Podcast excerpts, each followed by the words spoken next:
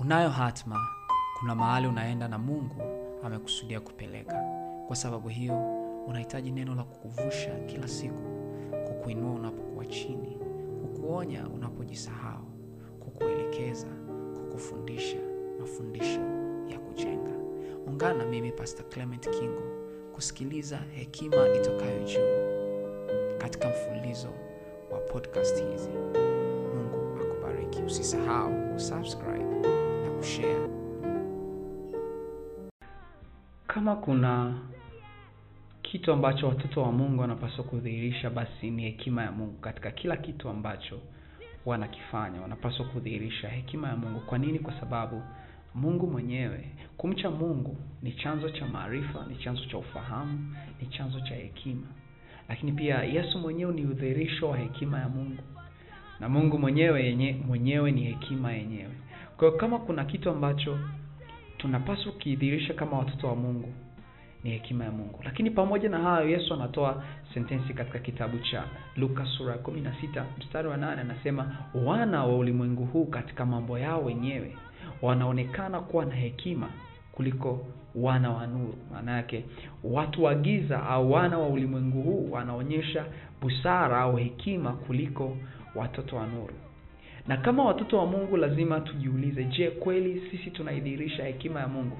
Na utagundua ya kwamba mara nyingi sana jina la Mungu linatukanwa. Mara nyingi sana Mungu hapewi nafasi yake kwa sababu hatujatumia hekima, hatujaidhihirisha hekima katika maisha yetu ya kawaida. Kwa sababu hekima ni kujua nini cha kufanya na wakati gani sahihi wa kufanya hicho kitu. Hekima ni kujua nini cha kusema na wakati gani wa kusema na namna gani ya kusema. Kwa unapo unaweza kuona unapokosa hekima, mambo mengi sana hayataenda vizuri. Na kama mtoto wa Mungu lazima kuonyesha hekima. Fikiria kama ni mwanafunzi, muda ambao aa, ni muda wa kusoma, wenzako wako prepo, wewe unaenda kuomba. Matokeo yakitoka umefeli, watu wataona kwamba huyu mlokoo lakini kweli kwamba sio kwamba kuomba ni kitu kibaya, lakini je, ulifanya hicho kitu kwa wakati sahihi? Ni wakati wa kufanya kazi, wewe unachukua Biblia unasoma. Sio kwamba kusoma Biblia ni vibaya, hapana. Je, ni wakati sahihi wa kufanya? So hekima inatokea pale ambapo kunakuwa na kuenenda kuene, kuendana kwa jambo la kufanya, wakati sahihi wa kufanya na namna sahihi ya kufanya. Kwa maneno mengine, hekima inadhihirika kwa kazi zake, kama Biblia inavyosema. Hekima inadhihirika pale ambapo tunaweza kupata matokeo tunayoyataka kwa njia bora, nafuu, yenye ufanisi. So natakiwa ujiulize kama mtoto wa Mungu, je, ninatumia hekima au ninaidhihirisha hekima ya Mungu katika maeneo yote ya maisha yetu? Lazima tuidhihirishe hekima ya Mungu. Mfano, katika eneo la malezi, unapolea watoto, kama wewe ni baba au kama wewe ni mama, lazima utumie hekima.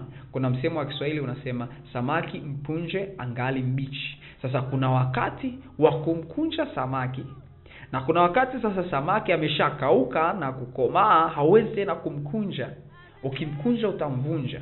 Sasa hii ina apply pia hata kwenye kwenye kwenye familia. Unakuta ni mlezi, ni mzazi analea watoto wake, lakini katika kulea akachelewa ile hatua ambayo alitakiwa amkunje mtoto, alitakiwa mkunja. Sasa anakuja kufanya jitihada za kumkunja katika umri ambao tayari ameshampoteza. Wakati huo alitakiwa atumie hekima nyingine. Ndio maana unakuta watu, wazazi wengi wanawapoteza watoto wao, wanapoteza mahusiano na watoto wao katika umri fulani. Kwa nini? Kwa sababu kuna hekima fulani ambayo alikosa katika eneo la malezi. So kama mtoto wa Mungu, je, katika eneo lako, kama wewe ni baba, kama wewe ni mama, katika eneo la ndoa, kama wewe ni mume au kama wewe ni mke, je, natumia hekima? Paulo anasema uh, endapo mke ha, anamjua Mungu, mume hamjui Mungu, anasema waache wakawe pamoja, labda kwa sababu ya wema wake, kwa sababu ya hekima yake, atakapokuwa akimdhirisha Kristo katika maisha yake ya kila siku, atamvuta mwenzake kuja kwenye neema. So mojawapo ya eneo ambalo tunahitaji sana hekima ni eneo la ndoa na familia, na bibilia ijatuacha katika kila eneo. bibilia iko clear katika kila eneo jinsi ambavyo tunapaswa kuenenda na jinsi ambavyo tunapaswa kuishi. Lakini pia katika eneo la uchumi, je, tunatumia hekima? Uh, mtunga mithali anazungumza habari za chungu jinsi ambavyo anaweka akiba kwa ajili ya wakati wa mvua. Wakati wa kiangazi anakusanya chakula. Huyu ni mdudu lakini ana hekima ya kuweka akiba katika uchumi. So je katika eneo lako la uchumi unatumia hekima? Wakati mwingine unaweza kusema ya kwamba mungu anibariki. Lakini ukweli ni kwamba mungu anakubariki lakini wewe hujatumia hekima katika kuishi na zile baraka ambazo mungu amekusudia mungu amekubariki. Sio mara zote kutegemea miujiza lakini mungu alikubariki alitegemea alipoleta ile baraka. Utumie hekima sasa ili ile baraka iendelee.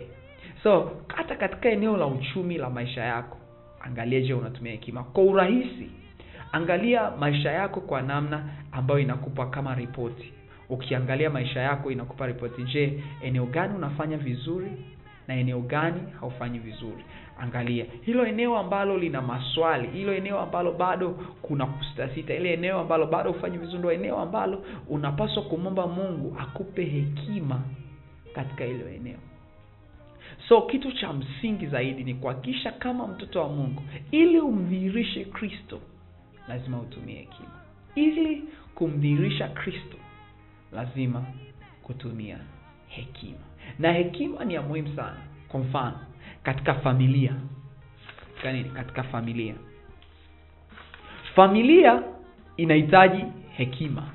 Familia inahitaji hekima. Ili familia isimame familia nzuri lazima baba awe na hekima mama awe na hekima watoto wawe na hekima kwenye mithali sura ya ishirini na nne mstari wa tatu anasema nyumba hujengwa kwa hekima. Iwe ni nyumba kwa maana ya house au nyumba kwa maana ya home. Lazima uwe na hekima. Ndio maana kwa maana ya house ndio maana unaweza kuta watu wenye kipato kidogo lakini amejenga. Lakini mwingine ana kipato kikubwa na hajaweza kujenga kwa sababu kujenga project ya kujenga kama kujenga nyumba inahitaji hekima na inahitaji mungu pia lakini pia hata kwa maana ya home house. Home ile familia na mahusiano kati ya baba mama na mtoto. Na yenyewe ni eneo ambalo linahitaji sana hekima ya mungu. So nasema nyumba hujengwa kwa hekima. It doesn't matter baba mama lazima wote tuwe na input ya hekima. So kama baba lazima utumie hekima. Jinsi ya kuishi na mke wako jinsi ya kumhendo jinsi ya kuhendo watoto wako lakini pia kama mke kama mama lazima kutumia hekima. Mithali sura ya kumi na nne mstari wa kwanza biblia inasema mwanamke pumbavu huivunja nyumba yake kwa mikono yake mwenyewe na mwanamke mwenye hekima huijenga nyumba yake kwa mikono yake mwenyewe. So lazima baba awe na hekima kwa sababu nyumba hujengwa kwa hekima. Lazima mama awe na hekima kwa sababu asipokuwa na hekima ataivunja nyumba yake kwa mikono yake mwenyewe. So kuna implication kubwa sana katika vile tunavyoishi na vile ambavyo tunafanya. So ninataka nikutie moyo kama ni mama kama ni baba tumia hekima. Lakini pia na watoto pia lazima wawe na hekima. Mithali sura ya kumi mstari wa kwanza anasema mwana mpumbavu ni mzigo kwa mamaye lakini mwana mwenye hekima humfurahisha babaye humfurahisha babaye. Uh, mithali sura ya kumi unaweza kusoma na mithali nyingine. Mtoto anapokuwa na hekima analeta furaha katika familia. So lazima ili ndoa ili familia iwe na amani iwe na na furaha lazima. Baba aidhirishe hekima. Mama aidhirishe hekima. Na mtoto aidhirishe hekima. Naweza kusema mtoto labda ni yule mdogo. Sio yule mdogo. Regardless ya umri wako. Kwa wazazi wako usipokuwa na hekima bado hutakuwa sababu ya furaha kwao. Nimeona wazazi ambao wanazeeka na bado wanakuwa na maswali wanakuwa na wasiwasi kuhusiana na watoto wao. Siku zao za uzeeni wanazitumia kujutia na kuwa na mashaka kwa sababu ya watoto wao. Lakini kwa hiyo lazima utafute kuwa na hekima. Wazazi wako wata relax wata, watakuwa na furaha. Utawaletea wazazi wako furaha. Regardless ni wazee ni vijana wako, watakuwa na furaha kwa sababu wanajua mtoto wao binti yao kijana wao anaenda katika hekima. So katika setting yoyote ya familia ili familia iwe na furaha lazima hekima iwe info lazima kuwe na hekima lazima mama lazima baba lazima mtoto. It's not ex- ni mara nyingi tuna quote tu kwa kwa maana ya wanawake kuambia mwanamke mpumbavu vunja mikono yake kwa eh, vunja nyumba yake kwa mikono yake. Lakini it applies pia kwa baba. Nyumba hujengwa kwa hekima so usipokuwa na hekima na wewe pia unaweza ukaiharibu familia yako. Kwa sababu kuna familia zinaharibiwa na wababa kuna familia zinaharibiwa na wamama wenye hekima na kuna familia ambazo zinaharibiwa na watoto. Baba na mama wako vizuri lakini katika hiyo nyumba hakuna amani kwa sababu ya watoto. So lazima ufikirie na kutafakari na kuona ni muhimu sana kuwa na hekima. Lakini hata katika ma maisha yetu kama tulivyosema jambo lolote unalolijenga unahitaji kuwa na hekima. Utasoma mithali sura ya tatu kuanzia mstari wa kumi na tatu hadi mstari wa kumi na tisa hadi mstari wa ishirini na mbili. Inazungumza faida za kuwa na hekima. Anasema thamani yake ni zaidi ya fedha na dhahabu. Kati unavyoikusanya hekima ndivyo thamani yake ita, itadhirika sababu hata ukiwa na fedha hata ukiwa na mali ukaachiwa kama urithi hata ukiwa na fedha usipokuwa na hekima hautaweza kuwa na furaha katika hivyo vitu na hivyo vitu vitapotea. So katika eneo ambalo unapaswa kujenga unapotafuta fedha unapotafuta dhahabu unapotafuta mali usisahau kutafuta na hekima ambayo itakuwezesha kudumu na kuwa na furaha katika hayo mambo. Ndio maana anasema ukisema mojawapo ya, ya faida ya hekima anasema utalala usingizi.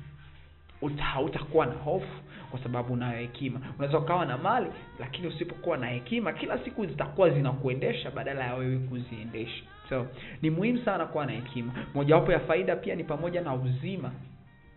Wingi wa siku. Mali na fedha pia vinatokana na nini? Na hekima. So ni muhimu sana kuwa na hekima katika setting ya maisha yako katika vitu unavyovitafuta. Tafuta kuwa na hekima. Sasa vitu viwili kuhusiana na hekima. Kitu cha kwanza kuhusiana na hekima. Kitu cha kwanza kuhusiana na hekima. Mombe mungu akupe hekima. Waraka wa yakobo kwa kanisa. Waraka wa yakobo kwa kanisa sura ya kwanza. Yakobo waraka wa yakobo sura ya kwanza. Mstari wa nne na watano yakobo anaandika ya kwamba mtu wa kwenu anasema mtu wa kwenu akipungukiwa na hekima na aombe dua kwa mungu awapaye wote kwa ukarimu wala hakemei naye atapewa. So hekima inaombwa. Ukisoma kwenye kitabu cha mwanzo ukisoma kwenye uh, bibilia hekima ni roho. You pray wisdom. Unaomba mungu akupe hekima. So kwenye mstari anasema kama unahisi umepungukiwa na hekima maana yake nini? Kama kwenye eneo fulani la maisha yako unahitaji kujua nini cha kufanya namna ya kuendelea inawezekana ni ndoa inawezekana ni uchumi inawezekana ni mahusiano inawezekana ni eneo ambalo wewe una changamoto. You ask you pray. Inawezekana ni eneo la kiroho. Unamwomba mungu nipe hekima. Tumzungumzie sulemani. Sulemani ni mtu mwenye hekima zaidi sawasawa na, na maandiko yanavyosema. Lakini sulemani alipataje hekima yake? Kwanza aliomba he prayed. Mungu alimwambia omba jambo lolote. Akaomba mungu ampe hekima ya kutoka na kuingia mbele ya watu wengine. First alianza na maombi. Mungu akama akaachilia roho ya hekima juu yake. So nataka nikuambie katika mahitaji yako ya msingi ya kila siku omba mungu akupe hekima. Katika eneo la kazi mwombe mungu akupe hekima. Mara nyingi migogoro tulionayo mara nyingine nasipenda kusema ukiona watu wawili wanagombana ujue hekima haijapungua upande mmoja imepungua na upande wa pili. Kwa sababu kama hekima ingekuwepo upande wa pili hawezi kukuta uh, mpiganaji boksa mmoja ulingoni anapigana mwenyewe. Lazima kuna mtu mwingine upande wa pili. Kwa sababu hekima itakuongoza namna ya kufanya. Hata kama ni mpumbavu namna ya kumwepuka. So it's important ni muhimu sana kutafuta hekima kadri ambavyo mungu atakupa. So omba hekima pray make it a prayer item. Mungu akupe roho ya hekima. Mungu akupe roho ya ufahamu. Ni sawasawa pia na maombi ya paulo kwa kanisa katika kitabu cha waefeso sura ya kwanza sura ya pili. Maombi yake kwa kanisa mungu awape roho ya hekima. So make it a prayer item. Sulemani hekima yake chanzo cha kwanza cha hekima yake ni maombi aliyomwomba mungu. Kuna watu wengine ambao wana wanadharau maombi. Lakini nataka nikwambie maombi ndio yalimfanya sulemani. Alitumia nafasi vizuri kuomba hekima na mungu akampa hekima na vingine vyote vikatokana na yale maombi. Unajua kuna vitu ambavyo unaweza ukaomba ukiviomba vinaambatana na package nyingine. Ni kama rais wewe hauhitaji kuomba tena kutumia ndege ya rais what you need is to be a president. Ni kutafuta na kuomba ile nafasi ya urais ukipata ile nafasi basi bodyguard sijui ulinzi sijui uh, kuwa mwenyekiti wa nini sijui kuwa na ndege ya rais kutumia vile vitu. All inakuja katika ile package. So that is wisdom. Na hivyo ndivyo pia hekima inavyofanya kazi. Ukitafuta hekima ukamwomba mungu hekima pia hiyo hekima itakuja uh, na vitu vyake vingi kama ambavyo suleimani anasema kwa sababu umeomba hekima basi akampa na vitu vingine na vingine na vingine. So kitu cha kwanza omba mungu akupe hekima mombe mungu akupe hekima. Kitu cha pili tafuta hekima. Hekima ya sulemani kwanza ilikuwa ni kuomba lakini ukisoma kwenye kitabu cha mhubiri anaelezea jinsi ambavyo alitafuta pia hekima baada ya kuomba. Unaona alivyosoma vitabu alivyokuwa anaangalia kuna namna ambavyo unaweza ukapata hekima. So tafuta hekima tafuta hekima. Kwenye wakolosai sura ya pili mstari wa tatu hekima ni hazina. Kama ni hazina imefichwa kuna namna haiko wazi. So you need to dig into. Unahitaji kuitafuta. Kama ingekuwa iko wazi kila mtu angekuwa nayo. Lakini kuna namna ambavyo you can reach it out. Imefichwa katika watu katika vitu katika vitabu katika maandishi katika mazungumzo ya hekima. So kitu cha kwanza pray about it. Mungu akupe roho ya hekima. Kitu cha pili tafuta hekima kwenye vitabu kwenye historia kwa marafiki. Find wherever you feel that you can find wisdom tafuta kuwa nayo. Na mungu atakusaidia. Its very important. Ni muhimu sana kwa ajili ya maisha yako. Ili imani yako isukani ili mungu ako lakini pia ili maisha yako uweze kutimiliza kusudi la mungu kwenye maisha yako. You must find wisdom. You must find wisdom. Lazima utafutie wisdom. Kwa hiyo mambo mawili omba mungu akupe hekima. Geuza kuwa hitaji lako la kila siku mungu nipe hekima. Lakini pia itafute hekima kwenye vitabu kwenye neno la mungu. Pale ambapo hekima inapatikana itafute naamini umebarikiwa na podcast hii. Kumbuka mungu amekusudia uishi maisha ya ushindi kila siku. Usiache kusubscribe kufuatilia vipindi vingine pamoja na kushare na mtu mwingine ili ajifunze. Barikiwe